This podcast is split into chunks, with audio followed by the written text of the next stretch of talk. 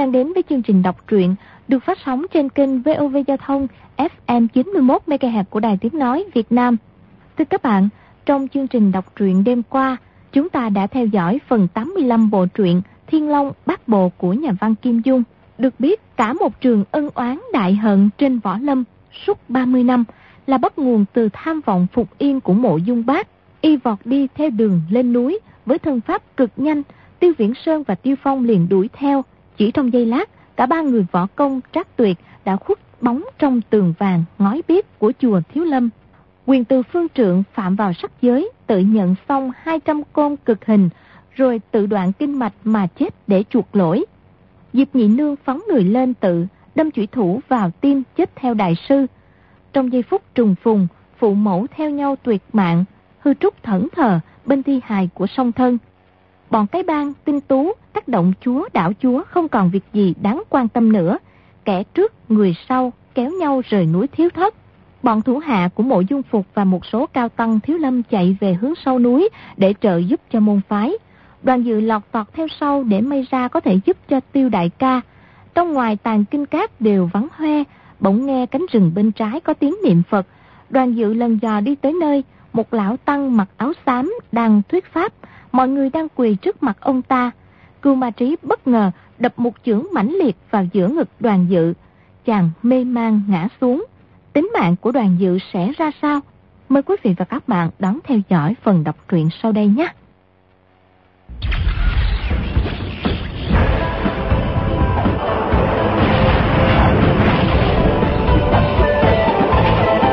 Thiên Long Bát Bộ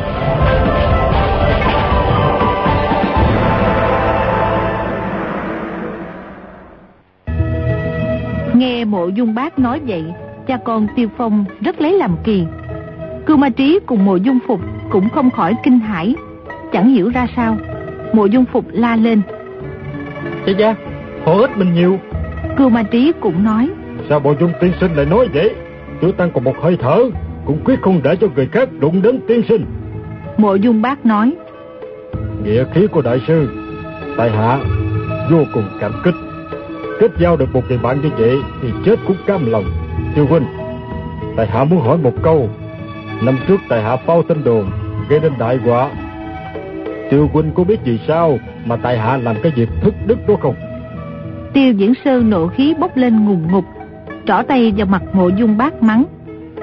Ngươi là kẻ hèn hạ tú nhân, làm điều càng rỡ. Gieo tay rắc quả. Ta còn hỏi đến dũng bí làm gì? Dứt lời, lão tiến lên một bước phóng quyền đánh luôn. Cưu ma trí lạng người tới, dung sông chưởng lên ngăn cản. Sầm một tiếng long trời lỡ đất, quyền chưởng chạm nhau nảy lửa, kình lực làm rung động cả nóc nhà. Các bụi rớt xuống ầm ầm. Hai bên trao đổi chiêu này không phân cao thấp, cùng ngấm ngầm bội phục nhau. Mộ dung bác nói. Tiêu huynh quan hay giận, xin nghe tại hạ nói hết đã. Mộ dung bác này tuy rất bất lương, nhưng cũng có chút tiếng tâm trên chốn giang hồ, lại chưa được quen biết cùng tiêu huynh thì dĩ nhiên không có thù quán. Tại hạ và quyền từ phương trượng chùa Thiếu Lâm lại là chỗ thăm giao. Vậy mà tại hạ đã phí bao nhiêu tâm lực khi đã xích bích giữa hai bên để thanh danh mình tan nát. Dĩ nhiên bên trong phải có lý do trọng đại.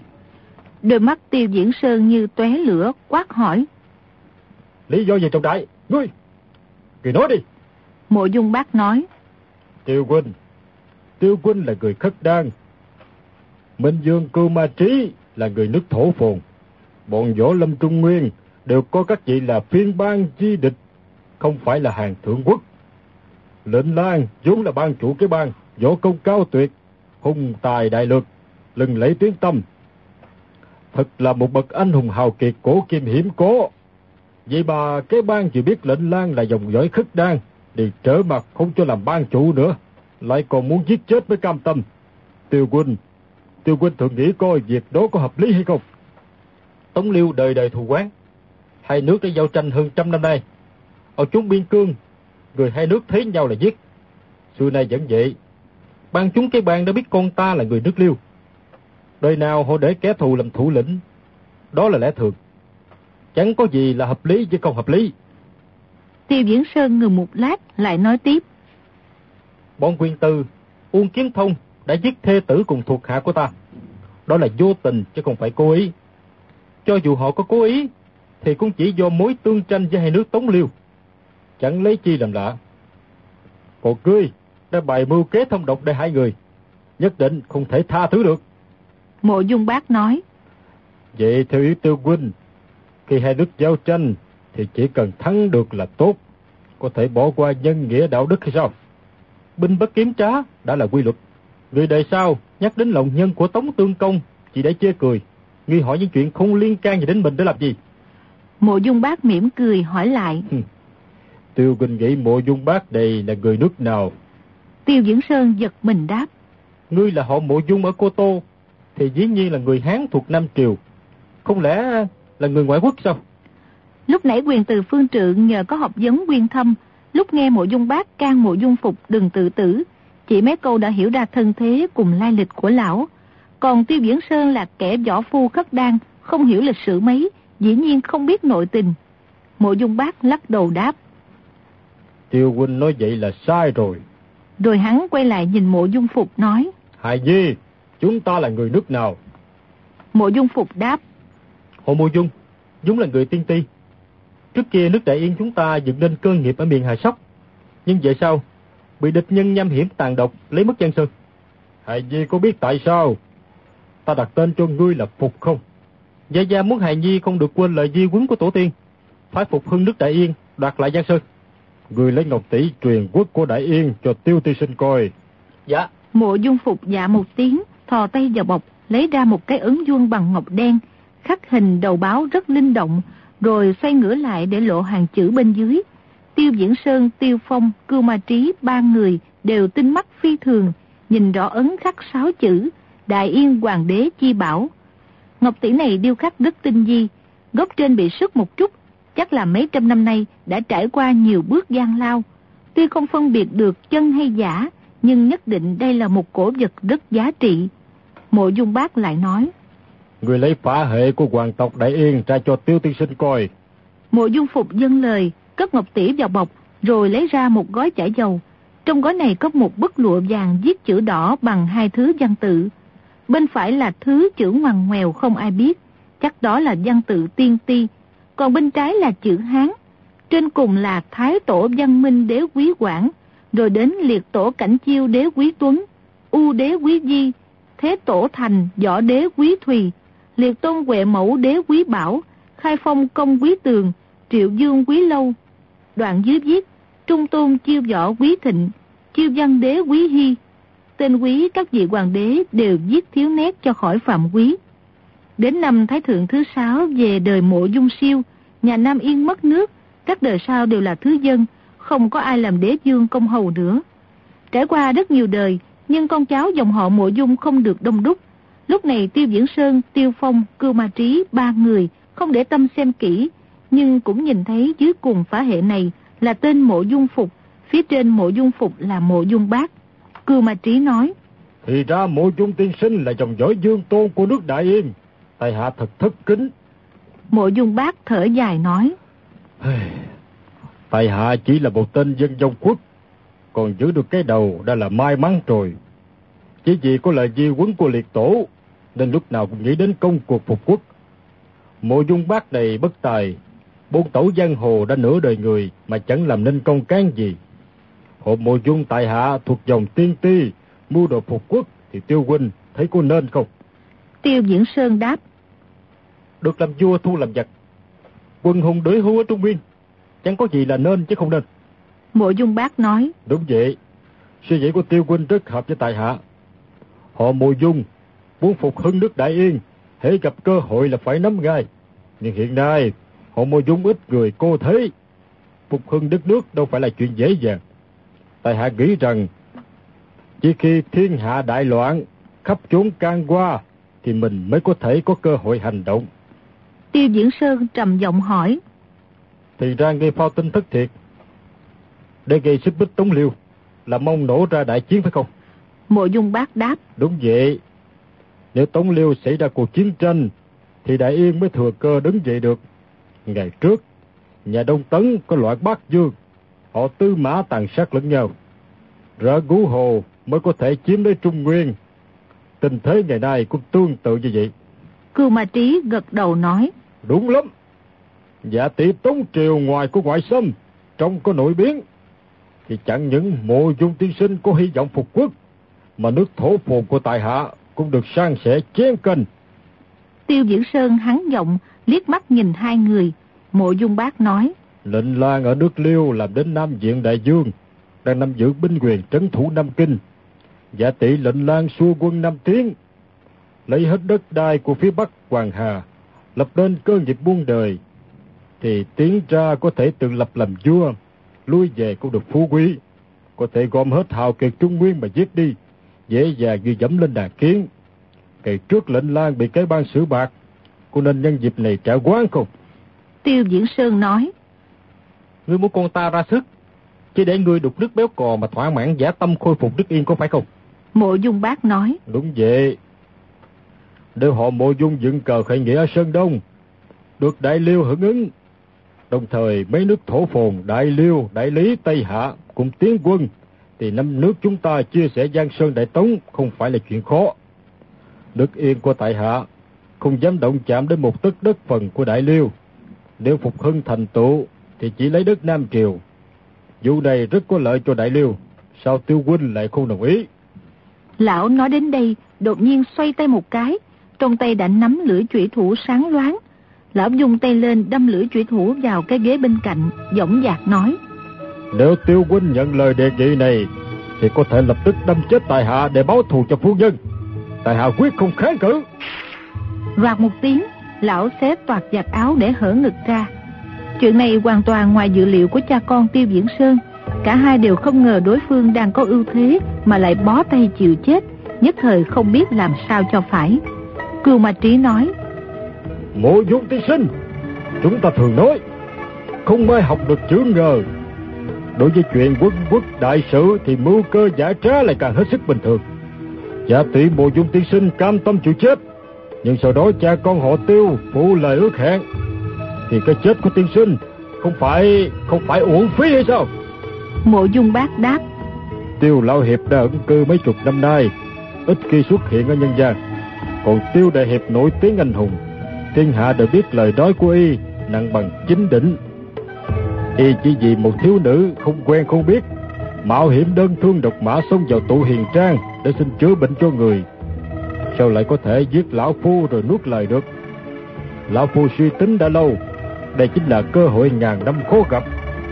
Ta đã già rồi, đem cái mạng héo hắt như đèn sắp hết dầu này mà đổi lấy cơ đồ dạng thế. Cuộc trao đổi này sao lại không làm? Mặt lão hiện nét cười, chăm chú nhìn Tiêu Diễn Sơn, rõ ràng chỉ mong đối phương mau mau hạ thủ. Tiêu Diễn Sơn nói, Hà Di, dường như lão này không nói dối. Người nghĩ sao? Tiêu Phong đáp, Không được. đột nhiên chàng phóng chưởng đập cái ghế gỗ đánh chát một tiếng. Cái ghế gãy làm mấy mảnh, lưỡi chủy thủ xuyên qua gián lầu, rớt xuống tầng dưới tàn kinh cát. Tiêu Phong nghiêm giọng nói, Mối thù giết mẹ đâu có thể đem ra mua bán. Báo được thì báo, không báo được thì cha con ta chịu chết ở đây. Những chuyện tham lam hèn hạ, cha con họ tiêu ta đâu có thể làm được. Mộ Dung Bác ngửa mặt lên trời cười, rồi lớn tiếng nói, Ta thường nghe nói Tiêu Phong Đại Hiệp là anh hùng quán thế, kiến thức phi thường. Đến hôm nay, ta mới thấy y là kẻ không hiểu đại nghĩa. Chỉ xính cường theo cái chủ của kẻ thất phu. Thật là tức cười mà. Tiêu Phong biết lão nói khích, lạnh lùng đáp, Tiêu mẫu là anh hùng hào kỳ cũng được. Là phạm phu tùng tử cũng được. Giờ không chịu để kẻ khác lợi dụng mình làm theo mưu kế của họ. Mộ Dung Bác nói, Ăn lộc của vua phải biết trung với vua. Đại hiệp chỉ muốn tư thù mà không hết lòng tận trung báo quốc. Hả chẳng phải bất nghĩa với đại liêu sao? Tiêu Phong tiến lên một bước, hiên ngang nói, Ngươi đã trông thấy thảm trạng ngoài biên cương. Hai nước Tống Liêu thù hận giết nhau chưa? Ngươi đã thấy cảnh nhân dân hai nước chia lìa vợ con, nhà tan người chết chưa? Hai nước Tống Liêu đã bãi diệt binh đao mấy chục năm trời. Nếu lại xảy ra đại chiến, thiết kỷ khất đang vào xâm lấn Nam Triều, thì sẽ có bao nhiêu người Tống phải phơi thây? Bao nhiêu người Liêu phải uổng mạng? Chàng nói tới đây, chợt nghĩ tới tình trạng ở ngoài nhà môn quan ngày nọ. Quân Tống đi thu hoạch cực kỳ tàn khốc, càng cất cao giọng nói tiếp. Trên thế gian này có ai đánh nhau mà nắm chắc phần thắng không? Đại tống binh nhiều lương đủ. Chỉ cần mấy viên đại tướng hết lòng chống cự, thì đại liêu và thổ phồn có hợp lực chiến đấu mai ra nếu thắng được. Cũng phải máu chảy thành sông, thay chất thành núi, để cho mộ dung nhà ngươi thừa cơ phục hưng yên quốc. Việc kiến công lập nghiệp, cần nhất là phải giữ đất yên dân. Ngươi có biết không?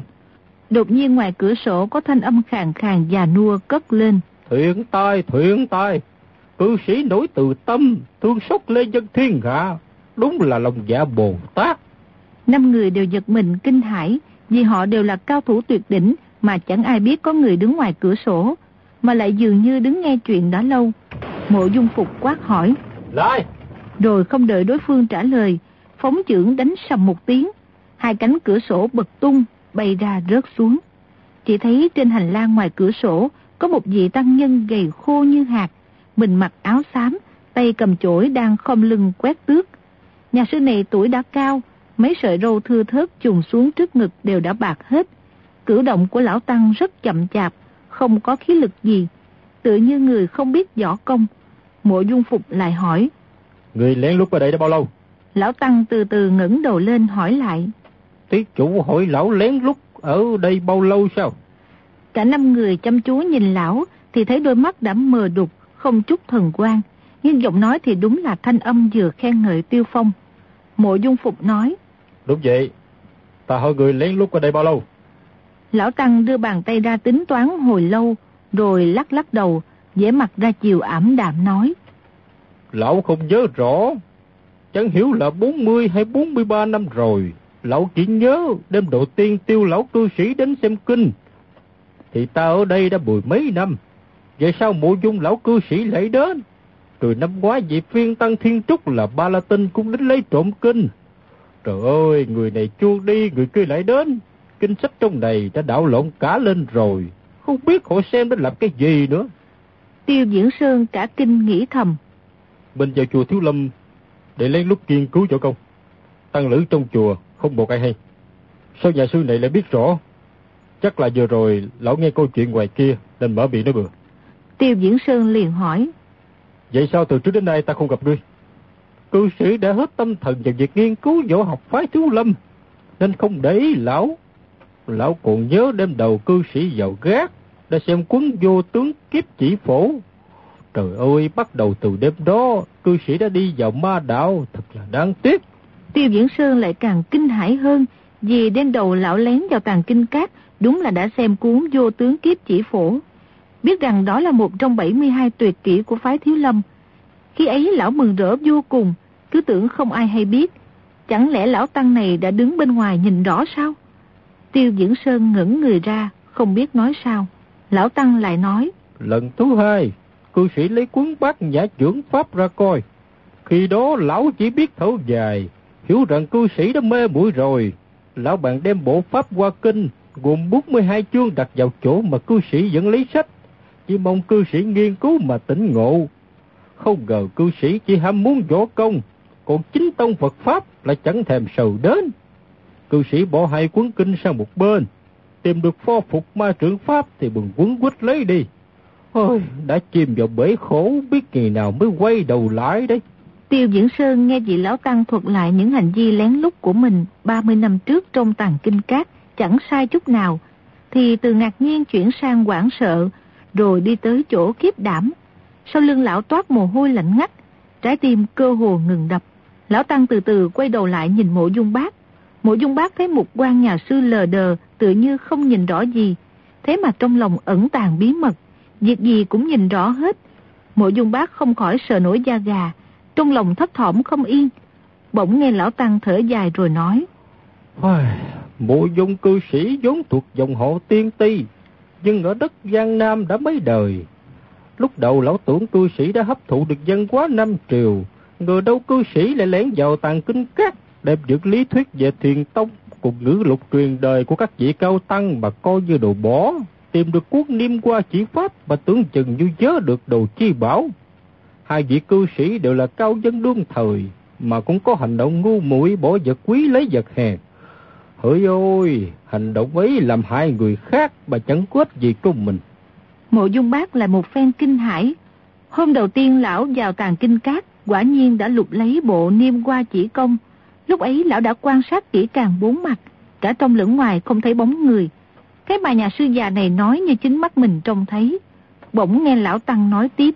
Mộ dung cư sĩ so với tiêu cư sĩ thì lòng tham lại có phần hơn. Tiêu cư sĩ chỉ chuyên nghiên cứu cách khắc chế võ công của phái thiếu lâm. Còn mộ dung cư sĩ thì lại chép cả 72 tuyệt kỹ của bản tự đem đi. Sau 3 năm mới trở lại tàng kinh cát. Chắc 3 năm đó, cư sĩ đã tận tâm kiệt lực nghiên cứu cho hiểu hết 72 tuyệt kỹ để truyền thụ cho lệnh lang. Lão Tăng nói tới đây thì quay sang nhìn mộ dung phục, nhưng vừa nhìn một cái đã lắc đầu. Lão ngó qua cưu ma trí, gật đầu nói. Phải rồi, lệnh lang còn nhỏ tuổi chưa đủ công lực, không thể nghiên cứu được 72 tuyệt kỹ của phái tiêu lâm. Tế ra cư sĩ đem truyền cho vị cao tăng nước thổ phồn là Đại Luân Minh Dương. Minh Dương đã mắc sai lầm, mà lại là sai lầm rất lớn, thứ tự đảo điên, đại nạn tới trong sớm tối. Cưu Ma Trí chưa vào tàn kinh cát bao giờ, cũng chẳng kinh sợ gì nhà sư già. Hắn hững hờ hỏi. Cái gì mà thứ tự đảo điên? Cái gì mà đại nạn tới trong sớm tối? Đại sư nói chuyện, tôi cho thầy bói đoán bò. Lão Tăng nói. Không phải đoán bò đâu. Xin Minh Dương trả lại pho dịch cân kinh cho bản tự. Bây giờ cưu ma trí mới kinh hải tự hỏi. Sao lão đại lại biết mình đoạt được dịch cân kinh trong tay cái đầu sắt chứ? Lão muốn đòi lại sao? Đâu có dễ dàng như vậy. Hắn liền cãi chối. Pho dịch cân kinh nào? Đại sư nói gì? Tại hạ khó mà hiểu được. Lão Tăng nói. Võ công bản phái là do Đạt Ma Tổ sư truyền lại. Đệ tử nhà Phật học võ, mục đích là thân thể cường kiện, bảo vệ Phật Pháp, hàng ma phục quỷ. Bất luận là tu tập môn võ công nào, trong lòng đều phải biết có ý niệm từ bi nhân hậu. Nếu không lấy Phật học làm căn bản, thì lúc luyện võ nhất định tự hại đến mình. Công phu luyện được càng thâm hậu, thì thân thể bị tổn thương càng trầm trọng. Nếu chỉ luyện được về quyền cước hoặc đau kiếm ám khí, nhưng môn ngoại công thì chẳng nói làm gì, vì nó hại rất ít. Thân thể cường tráng là chống lại được ngay. Lão Tăng chưa dứt lời, bỗng nghe dưới chân lầu có tiếng người quyên náo. Tiếp theo là tiếng chân bước nhẹ nhàng lên thang. Thoáng qua đã thấy bảy tám nhà sư tung mình lên gác. Đi đầu là mấy vị cao tăng hàng chữ quyền trong phái thiếu lâm như quyền sinh, quyền diệt. Kế đến bọn thần sơn thượng nhân, đạo thanh đại sư là mấy vị cao tăng từ ngoài đến. Sau nữa là triết Latin, ba Latin nước thiên trúc. Cuối cùng lại là mấy nhà sư hàng chữ quyền như quyền chân, quyền tịch. Quần tăng thấy cha con Tiêu Diễn Sơn, cha con Mộ Dung Bác và Cưu Ma Trí cả bọn năm người đang ở trong gác. Lặng yên nghe một vị lão tăng lạ mặt, hạ thuyết từ, đều lấy làm kỳ dị. Những tăng nhân này đều là kẻ sĩ cao minh, dày công tu dưỡng. Họ không tiến vào quấy nhiễu, chỉ đứng một bên nghe xem lão tăng nói gì. Lão tăng này thấy quần tăng lên tới mà chẳng hỏi han gì, cứ tiếp tục nói. lâu luyện những môn võ công thượng thẳng của bản phá như niêm qua chỉ, đa la diệp chỉ, bắt giả trưởng, mà hàng ngày không lấy Phật Pháp từ bi để điều hòa quá giải, thì chướng khí thấm vào tạng phủ ngày càng nặng. So với bất cứ loại độc nào cũng tệ hại hơn nhiều. Đại Luân Minh Dương, nguyên là đệ tử nhà Phật, tinh thông Phật Pháp, về ký ức hay về minh kiến cũng giàu hạng thế gian hiếm có. Nhưng nếu không chịu giác ngộ, không đem lòng từ bi hỷ xã phổ độ chúng sinh, thì dù tinh thông kinh điển đến đâu cũng vô ích. Minh Dương không thể tiêu trừ được chướng khí do tu tập võ công thượng thặng mà mỗi ngày một chồng chất mãi lên. Quần Tăng mới nghe mấy câu, đã biết vị lão Tăng này là bậc minh kiến, trình bày rõ ràng những điều mà tiền nhân chưa từng nói đến, bất giác đều sinh lòng kính cẩn. Có mấy vị chấp tay niệm. A-di-đà Phật, thiện tai, thiện tai. Lão Tăng lại nói tiếp. Chùa Thiếu Lâm dựng lên đã hàng ngàn năm. Xưa nay chỉ có một mình Đạt Ma Tổ Sư là kim thông hết được 72 môn tuyệt kỹ. Còn về sau thì chưa có một cao tăng nào tinh thông hết được. Mặc dù kinh điển 72 tuyệt kỹ vẫn để trong gác này, không bao giờ ngăn cấm đệ tử lấy coi. Đó là gì lẽ gì? Minh Dương có hiểu không? Cưu Ma Trí đáp. Đó là việc riêng của quý tử, nhưng ngoài làm sao hiểu được. Quyền sinh, quyền diệt, quyền chân, quyền tịch đều tự hỏi. Nhìn sắc phục thì vị lão tăng này chỉ vào hàng tạp dịch, Mà sao lại có đạo hạnh cao siêu như vậy? Những tăng nhân chuyên diệt phục dịch cũng là tăng lữ chùa Thiếu Lâm, nhưng không được bái sư để truyền thụ võ công, không được liệt vào hàng các chữ quyền tuệ hư không. Họ chẳng khác gì những kẻ làm thuê, nấu ăn, xới đất, quét tước hay làm những việc thổ mộc. Bọn quyền sinh đều là cao tăng bậc nhất nên không biết tướng mạo nhà sư này chẳng có gì là lạ. Nhưng họ nghe lão nghị luận cao nhã, kiến thức siêu việt thì không khỏi lấy làm kinh ngạc. Lão Tăng lại nói tiếp. Bản tử có 72 tuyệt kỹ. Mỗi tuyệt kỹ đều nhắm vào chỗ yếu hại, cướp lấy sinh mạng của người. Thật là độc ác, phạm đến lòng trời. Vì vậy, mỗi tuyệt kỹ đều phải tương xứng với Phật Pháp từ bi để hóa giải. Mỗi tăng lữ trong bản tự đều hiểu đạo lý này, nên mỗi người sau khi luyện 4 năm tuyệt kỹ đều lĩnh hội được thêm về thiền học. Nếu không, ác đã bị cản trở. Trong phái tu lâm ta, cái đó gọi là võ học chướng, cũng tương tự như tri kiến chướng của các môn phái khác. Nên biết rằng Phật học là để cứu thế, và võ công lại để sát sinh. Hai thứ đó trái ngược nhau, phải tuân khắc để kiềm chế nhau. Phật Pháp cao siêu thì ý niệm từ bi mới hưng thịnh, võ công tuyệt nghệ thì mới có thể luyện được nhiều. Nhưng các vị cao tăng đã tu dưỡng đến mức độ đó, thì thông thường lại không muốn học thêm những phép giết người lợi hại nữa. Đạo Thanh Đại Sư gật đầu nói. Được nghe sư phụ giảng giải một lần, mà tiểu tăng cởi mở được bao chỗ bế tắc ngu muội Lão Tăng chấp tay đáp. Không dám. Lão có nói sai chỗ nào thì mong được các vị chỉ giáo cho. Quần Tăng đều chấp tay nói. Xin sư phụ giảng thêm về Phật Pháp. Cưu Ma Trí đứng tựa vào giá sách, nghĩ thầm. 72 tuyệt kỹ phái thiếu lâm đã bị mộ chung tiên sinh lấy cấp, làm tiết lộ ra ngoài. Lão sư già này giả thần giả quỷ, là cố ý hăm dọa cho người ngoài không dám luyện võ công của họ. Cùng mà trí ta đâu có thể mắc bẫy dễ dàng như vậy. Lão Tăng lại nói. Trong bản tự dĩ nhiên cũng có người không đủ về Phật học, mà miễn cưỡng luyện võ công thượng thẳng. Nhưng nếu họ không bị tẩu quả nhập ma, thì cũng nội thương khó lòng chữa khỏi. Trước đây, quyền từ đại sư đã có một tâm thân siêu phàm tuyệt tục, được các vị tuyển bối đánh giá là người có võ công cao nhất trong bản tự trong vòng 200 năm nay. Vậy mà chỉ trong một đêm, đột nhiên kinh mạch đứt hết. Quyền trừng đại sư biến thành phế nhân, cũng chỉ vì lý do đó. Quyền sinh quyền diệt đột nhiên quỳ xuống nói. Đại sư, đại sư có cách gì cứu được quyền trừng sư đệ chứ? Lão Tăng lắc đầu đáp. Chậm quá rồi, không thể cứu được nữa. Năm mới quyền trường đại sư vào tàng kinh cát để tìm sách luyện võ. Lão Tăng đã ba bốn lần nhắc nhở mà người trước sau vẫn chấp bê bất ngộ. Kinh mạch đã đứt hết thì còn nói lại sao được. Bỗng nghe ba tiếng dèo déo khẽ vang lên. Bọn quyền sinh đều biết đó là công phu vô tướng kiếp chỉ của bản môn. Mọi người đều quay lại nhìn cưu ma trí thì thấy hắn biến sắc, song vẫn gượng mỉm cười.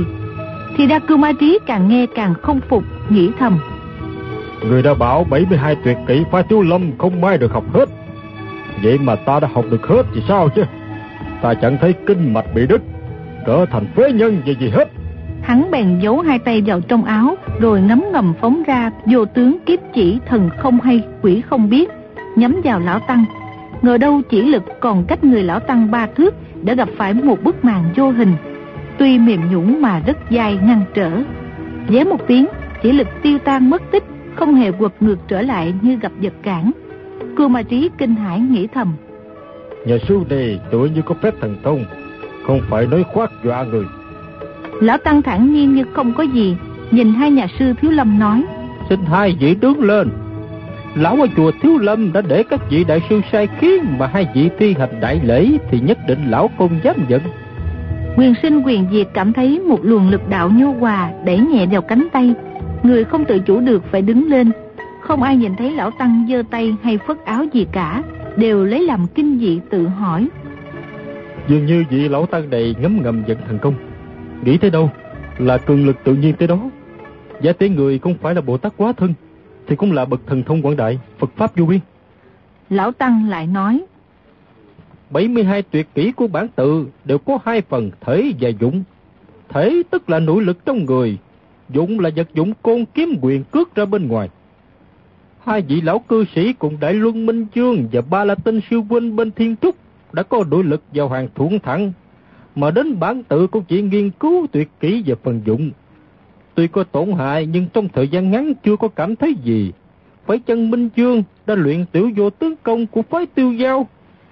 Cưu mà trí càng kinh hãi thêm, hắn đã học lõm môn tiểu vô tướng công của phái tiêu giao, không một ai hay mà sao nhà sư này lại biết. Nhưng hắn lại nghĩ rằng, Vừa rồi tên tiểu hòa thượng Khư Trúc đối với mình đã sử dụng tiểu vô tướng công. Vậy chắc Khư Trúc đã nói cho lão để biết. Cái đó chẳng có gì là lạ. Hắn liền nói. Tiểu vô tướng công tuy nguồn gốc ở đạo gia. Nhưng gần đây để tổ nhà Phật rất nhiều người đã kim luyện được sở trường của đạo gia và Phật gia. Ngay trong quý tử cũng chẳng thiếu gì cao thủ về môn này. Lão Tăng hơi ngạc nhiên hỏi lại. Trong chùa Tiếu Lâm cũng có người biết tiểu vô tướng công sao? Hôm nay lão mới được nghe lần đầu. Cưu Ma Trí nghĩ thầm. Lão này giả bộ hay thật. Tủm tỉm cười rồi không nói nữa. Nhà sư già lại nói. Tiểu vô tướng công vừa rộng lớn vừa tinh vi. Ai đâu có căn cơ về môn này, đâu có thể vận dụng được 72 môn tuyệt kỹ của bản tự. Nhưng ở những chỗ khúc chiết, tế nhị không khỏi có trở ngại. Dù môn nhìn bề ngoài thì rất là đúng, mà thật là không phải. Quyền sinh quay lại bảo cưu ma trí. Minh Dương tự xưng là thông suốt hết 72 môn tuyệt kỹ của bản phái. Thì ra chỉ kim thông bằng cách đó. Quyền sinh nói câu này có ý để châm chọc cưu ma trí. Lão Tăng lại nói.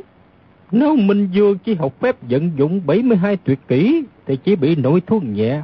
Tuy có hại về sau, nhưng không đến nỗi mất mạng ngay. Vậy mà hiện giờ quyệt thừa khắp của Minh Dương đã ẩn đỏ, mà trên nghinh hương đã ẩn hiện màu tím. Quyệt mi sung cũng bị chấn động, chứng tỏ Minh Dương không những luyện 72 môn tuyệt kỹ phái thiếu lâm, mà còn gắn gượng luyện bí lục dịch cân kinh của bản tự. Lão Tăng nói tới đây thì đột nhiên dừng lại, đôi mắt lộ ra vẻ thương tiếc.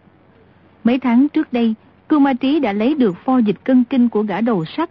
Hắn biết đó là một pho võ học chi bảo, nên tìm nơi tĩnh mịch khổ luyện. Nhưng luyện đi luyện lại mà Thủy chung vẫn không tiến bộ chút nào. Hắn cho rằng đã là võ công thượng thừa thì không thể luyện trong một sớm một chiều mà thành công được, nên vẫn kiên trì luyện tập, không hề trễ nải. Hắn nhớ lại mộ dung bác đã từng khen dịch cân kinh của phái thiếu lâm và lục mạch thần kiếm của thiên long tự ngang hàng với nhau. Là hai pho bí lục quý báu nhất trần gian, thì dĩ nhiên không thể nào luyện tập trong một thời gian ngắn mà thành công. Phải luyện đến 8 năm hay 10 năm mới có thể lãnh hội được những chỗ ảo diệu cao thâm. Nhưng cư ma trí càng luyện càng cảm thấy trong lòng phiền muộn và tính tình nóng nảy, thật là một mớ chỉ rối bồng bông, chẳng biết đầu mối đâu mà gỡ. Hắn tự hỏi. Không lẽ nhà sư này nói thứ tự đạo điên, đại nạn tới trong sớm tối, là đúng sự thật hay sao? Nhưng rồi hắn lại nghĩ. Luyện võ không thành, bị tẩu quả nhập ma trở thành phế nhân cũng là chuyện thường. Nhưng cường mà trí này đã nghiên cứu võ học đến chỗ quyên thâm, đâu có phải như người tâm thường. Lão này chỉ đem lời hù dọa, để bình trúng kể lão, thì tiếng tâm lừng lấy một đời phải trôi theo dòng nước rồi. Lão Tăng chăm chú nhìn cưu ma trí, thấy hắn tuy lộ vẻ lo nghĩ, nhưng thái độ vẫn tự phụ, tựa như không thèm tin lời mình nói. Lão Tăng bất giác thở dài hỏi Tiêu Diễn Sơn. tiêu cư sĩ, gần đây cư sĩ có thấy hai quyệt lương môn và thái ất ngấm ngầm đau đớn không? Tiêu Diễn Sơn giật mình đáp. À, thần tần sáng suốt, thật không sai chút nào. Nhà sư già lại hỏi. Quyệt quan nguyên của cư sĩ vốn đã tê dại, hiện nay sao rồi? Tiêu Diễn Sơn lại càng kinh hãi đáp. À, mười năm trước đây, quyệt đó đã chai lại bằng đầu ngón tay, bây giờ đã lớn bằng tách trà rồi. Lão nói tới đây thanh âm rung lên. Tiêu Phong nghe vậy hiểu rằng phụ thân có ba chỗ yếu quyệt phát sinh quái trạng chỉ vì miễn cưỡng luyện tập những tuyệt kỹ thiếu lâm mà ra. Phụ thân đau đớn đã lâu mà Thủy chung không có cách nào trừ được, thật là một mối lo tâm phúc. Chàng lo lắng tiến ra hai bước, quỳ xuống sụp lạy lão Tăng nói. Thần Tăng đã biết bệnh trạng của gia phụ, xin mở lòng từ bi mà giải cứu. Lão Tăng chắp tay thi lễ nói. Cư sĩ hãy đứng lên. Cư sĩ có lòng nhân đạo, tương xuất lê chân trong thiên hạ, không chịu vì thù riêng mà để quân nhân tống liêu vào chỗ lầm than. Cư sĩ đại nhân đại nghĩa như vậy thì bất luận có sai bảo điều gì, lão tăng cũng nhất chất tuân theo, hà tất chi phải trả lễ. Tiêu Phong cảm mừng, dập đầu hai cái nữa rồi mới đứng lên. Lão Tăng lại nói. Tiêu lão cư sĩ trước kia đã sát sinh rất nhiều, hãy đến cả người vô tội. Phu phụ kiều tâm què, quyền khố đại sư, thật là những người không nên hạ sát. Tiêu Diễn Sơn là một anh hùng khất đan, tuy đã già mà tính khí hãy còn nóng nảy. Lão vừa nghe lão Tăng khiển trách mình, liền dõng dạc hỏi. Lão Phu tự biết bệnh nội thương trầm trọng, nhưng tuổi đã quá lục tuần, con đã thành nhân. Dù có chết cũng không tiếc gì nữa. Thần Tăng muốn Lão Phu nhận tội mà hối cải thì không được đâu. Lão Tăng lắc đầu đáp. Lão Tăng không dám xin lão cư sĩ nhận tội hối cải. Nhưng nỗi thương của lão cư sĩ là do luyện công thiếu lâm mà ra. Nếu muốn quá giải thì phải theo Phật Pháp mà tìm được lối. Lão quay lại bảo mộ dung bác. Mộ dung lão cư sĩ đã coi chết như về. Dĩ nhiên lão nạp chẳng dám nhiều lời. Nhưng nếu ta chỉ cách để lão cư sĩ giải trừ nỗi thương ba chỗ yếu quyệt, trương bạch, liêm tuyền, phong phủ, đã làm cho mỗi ngày lão cư sĩ phải ba lần đau đớn, thì lão cư sĩ nghĩ sao? Mộ dung bác sắc mặt biến đổi, toàn thân rung bần bật.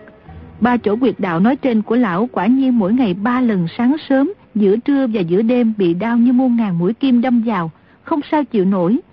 Gần đây những cơn đau lại càng tệ hại hơn, Lão đã uống không biết bao thứ linh đơn dịu dược mà không thấy một chút hiệu nghiệm. Mỗi lần dẫn công là đau dữ dội, tựa hồ dao đâm vào xương tủy. Con người đã mỗi ngày ba lần đau đến chết người thì còn gì là sinh thú nữa. Vì vậy mà lão chịu chết để đổi lấy lời hứa tiêu phong hưng binh phạt tống. Tuy mục đích vẫn là phục hưng yên quốc, nhưng một phần là lão chán sống vì cái bệnh thảm khốc kia, không muốn chịu đựng thêm nữa. Mộ dung bác đột nhiên nghe vị lão tăng kể ra bệnh trạng của mình thì chẳng khác gì thấy sét nổ giữa trời quang, kinh hãi vô cùng. Thực ra võ công đã cao cường thì bên tai có nghe sét nổ luôn 10 tiếng, lão cũng chẳng giật mình, chỉ cho là trời hắt hơi, chẳng cần để ý. Vậy mà mấy câu nhỏ nhẹ của lão tăng đã khiến lão phải kinh hồn bở vía. Mộ dung bác run rẩy hai cái, đột nhiên lại thấy ba quyệt đạo dương bạch, liêm tuyền và phong phủ như bị kim châm những cơn đau đớn kịch liệt bắt đầu phát tác. Giờ này không phải là giờ lên cơn thường lệ như mọi khi, nhưng vì tinh thần lão chấn động nên cơn đau lại nổi lên. Những khớp xương trong người kêu răng rắc, tựa như đang bị người ta đánh đập. Mộ dung bác nghiến răng chịu đau, nhưng hàm trên hàm dưới vẫn da vào nhau, cua lên lách cách. Mộ dung phục biết tính khí phụ thân vốn cương cường, giết lão thì dễ, chứ bắt lão khuất phục trước mặt mọi người thì không thể được. Hắn suy nghĩ một lúc rồi chắp tay nói với cha con Tiêu Phong. Non xanh trời đó đứa biết còn đây. Sau này còn ngày tái ngộ. Hai vị muốn tìm cha con tại hạ để báo thù, xin mời đến tham hợp trang ở trong yến tử ổ ở Cô Tô. Cha con tại hạ xin sẵn sàng gân tiếp đại giá. Rồi hắn nắm tay mộ dung bác kéo đi, nói. Dạ dạ, mình đi. Dì lão tăng hỏi. Sao thiết chủ lại nhẫn tâm như vậy? Thí chủ đã lệnh tôn phải chịu cái đau đớn như bị đéo xương cắt cân sao? Mộ dung phục sắc mặt nhợt nhạt, dắt tay mộ dung bác rạo bước đi ra. Tiêu phong quát lên. Ngươi muốn đi sao? Trong thiên hạ sao lại có việc dễ dàng như vậy? Phụ thân ngươi đang lên cơn bệnh. Chúng ta đã là đại trường phu, thì không nhân lúc người ta gặp quy nan và hạ thủ đâu. Mộ dung phục khí tức bốc lên, quát trả. Ta là muốn tiếp mấy câu chiêu của tiêu của đây.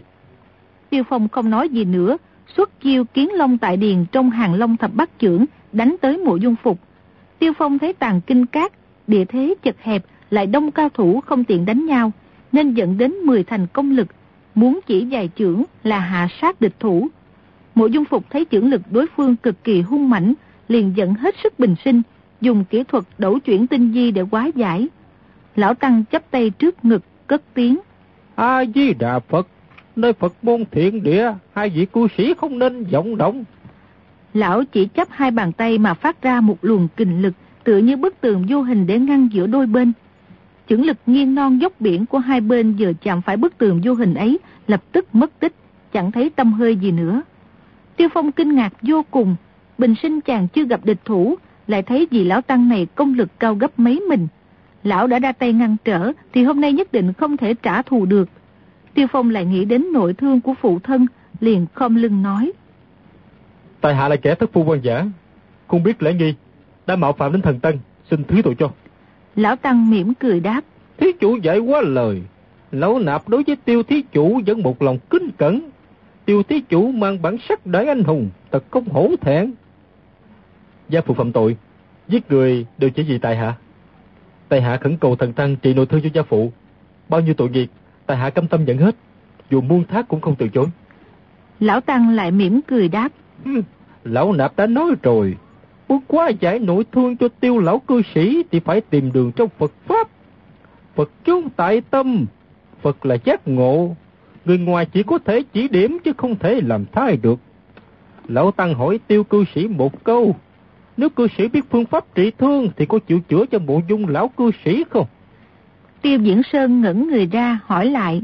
Ta, ta trị thương cho bộ dung lão thất phu sao? Bộ dung phục quát lên. Người nói cẩn thận. Tiêu Diễn Sơn nghiến răng nói.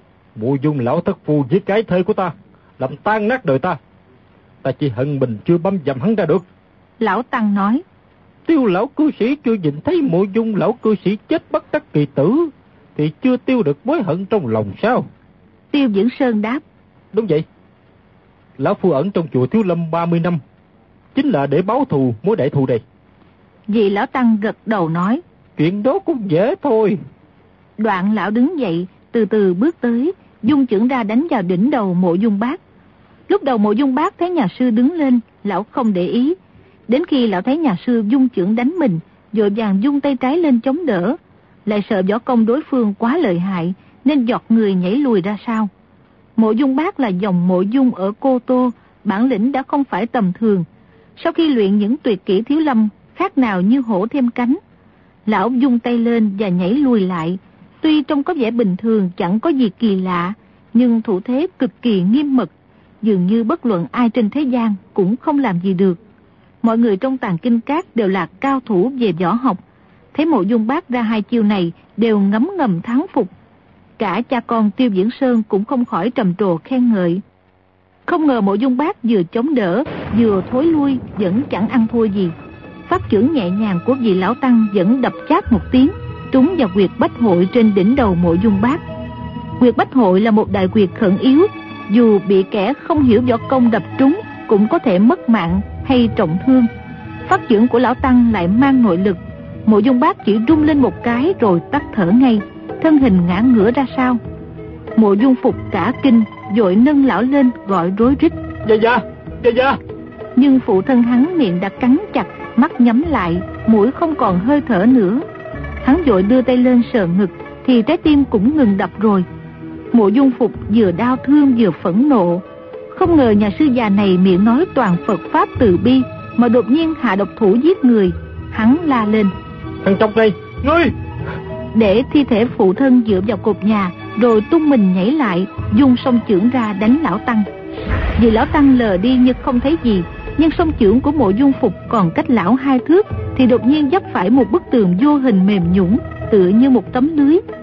Chưởng lực tuy mãnh liệt nhưng không phát huy được, hắn lại bị đẩy ngược lại hơn trượng, da vào giá sách. Kỳ là ở chỗ, chưởng lực của hắn bị bức tường vô hình kia quá giải một cách êm dịu, rồi hắn bị đẩy ra hết sức nhẹ nhàng.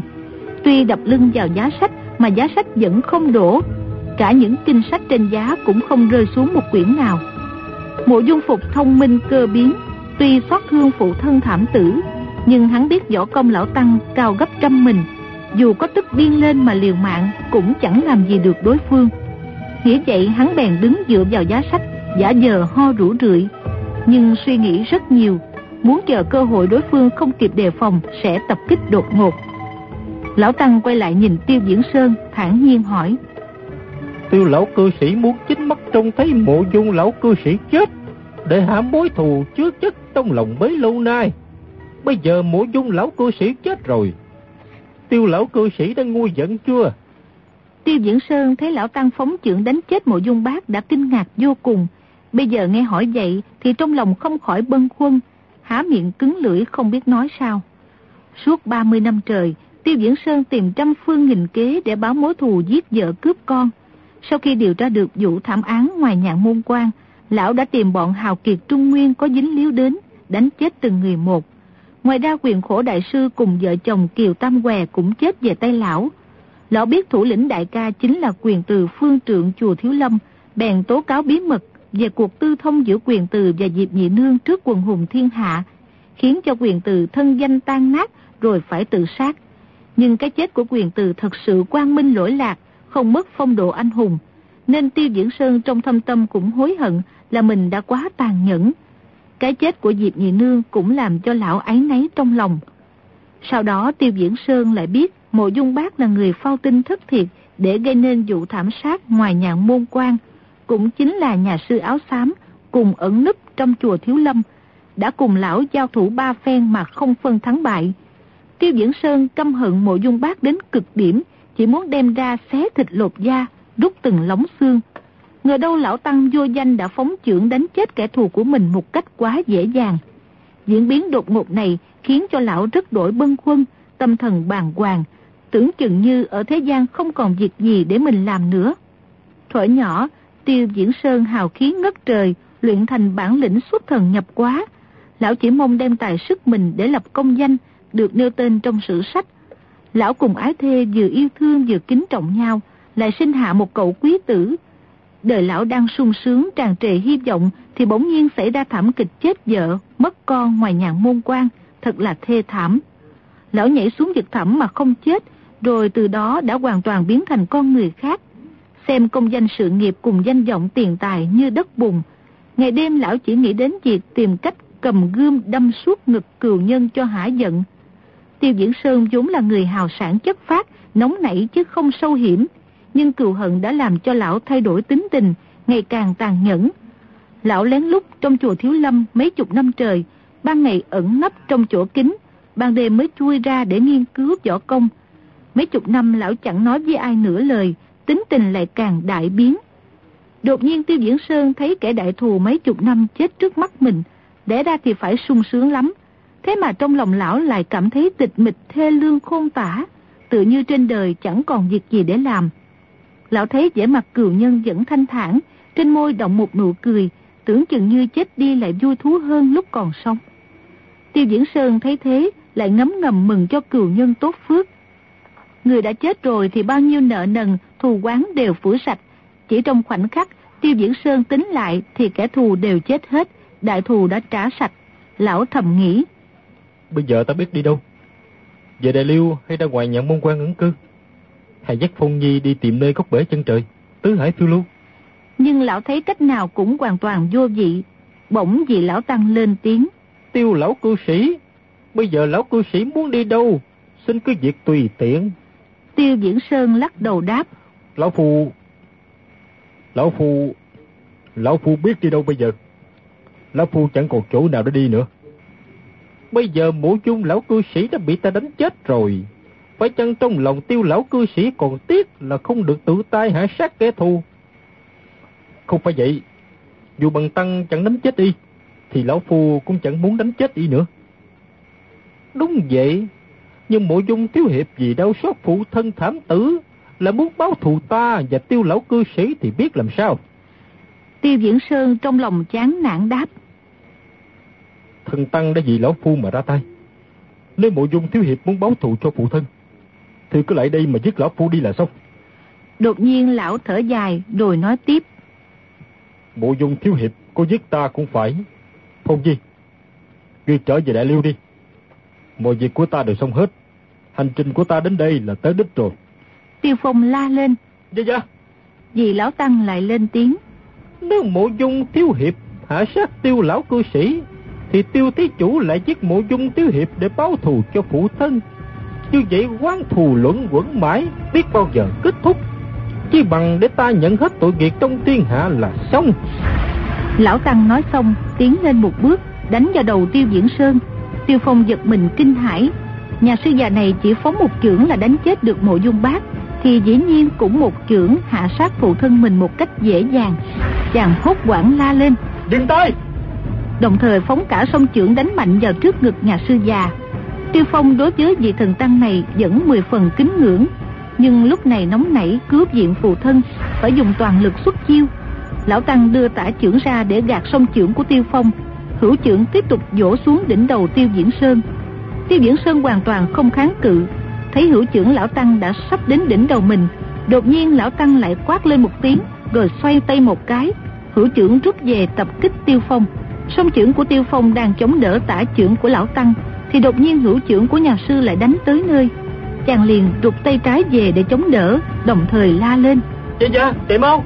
Không ngờ hữu trưởng của nhà sư chỉ giả vờ biến chiêu để Tiêu Phong phải rút một tay về tự vệ.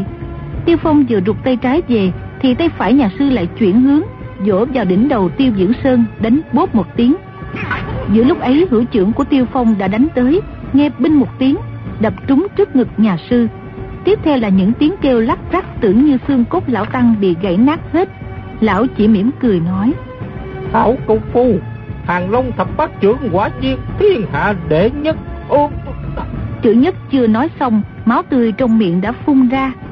Tiêu Phong ngẩn ra một chút, lại nâng phụ thân dậy, thì thấy trái tim lão đã ngừng đập. Tắt hơi mất mạng, nhất thời chàng không biết phải làm gì. Vị lão tăng bỗng nói. Đã đến lúc rồi, ta phải đi gấp. Lão đưa cả hai tay ra, tay phải nắm cổ áo tiêu diễn sơn, tay trái nắm cổ áo mộ dung bát, rồi giọt đi rất nhanh. Tự hồ chân không chấm đất, nháy mắt đã ra khỏi tàn kinh cát. Tiêu Phong và mộ dung phục cùng la lên. Đại sư, đại sư làm gì vậy? Đồng thời phóng chưởng lực ra đánh vào sau lưng lão. Vừa rồi hai người này là kẻ thù không đội trời chung, nhưng bây giờ phụ thân đều bị hại, nên hai người lại hợp lực đuổi theo lão tăng kia. Chưởng lực của hai người hợp lại mãnh liệt vô cùng, kinh lực làm rung chuyển cả tàn kinh cát. Thân thể lão tăng tự như chiếc diều giấy, bị trưởng phong đẩy bay đi mấy trượng. Lão vẫn nắm hai xác chết, cả ba người lơ lửng chân không chấm đất bay giọt đi, tưởng chừng không phải là tấm thân bằng máu thịt nữa. Tiêu Phong giọt qua cửa sổ rượt theo, thấy lão hai tay xách hai xác chết chạy thẳng lên núi, bèn gia tăng cước bộ, cứ tưởng mình chỉ chạy thêm vài bước nữa là đuổi kịp, không ngờ khinh công của lão rất kỳ dị, tựa như người có tà thuật. Tiêu Phong ra sức chạy cực nhanh, gió dù dù đau cả tai mà thủy chung vẫn còn cách lão đến hai ba trượng. Chàng phóng chưởng ra liên tiếp nhưng đều đánh vào khoảng không. Lão tăng mỗi lúc một dược xa, chạy quanh qua quẹo lại trong khu rừng, đến một khoảng đất bằng phẳng rộng rãi. Đột nhiên, lão đặt hai xác chết xuống, ngồi xếp bằng dưới gốc cây, rồi ngồi phía sau, đưa hai bàn tay ra đỡ lưng hai xác chết. Lão vừa ngồi yên thì Tiêu Phong đuổi đến nơi. Các bạn thân mến, chúng ta vừa theo dõi phần 86 bộ truyện Thiên Long Bát Bộ của nhà văn Kim Dung. Mời quý vị và các bạn đón theo dõi phần tiếp theo của bộ truyện này, cũng được phát sóng vào đêm mai trên kênh VOV Giao thông FM 91 MHz của Đài Tiếng nói Việt Nam. Đến đây thì ekip thực hiện chương trình xin phép nói lời chào tạm biệt và hẹn gặp lại.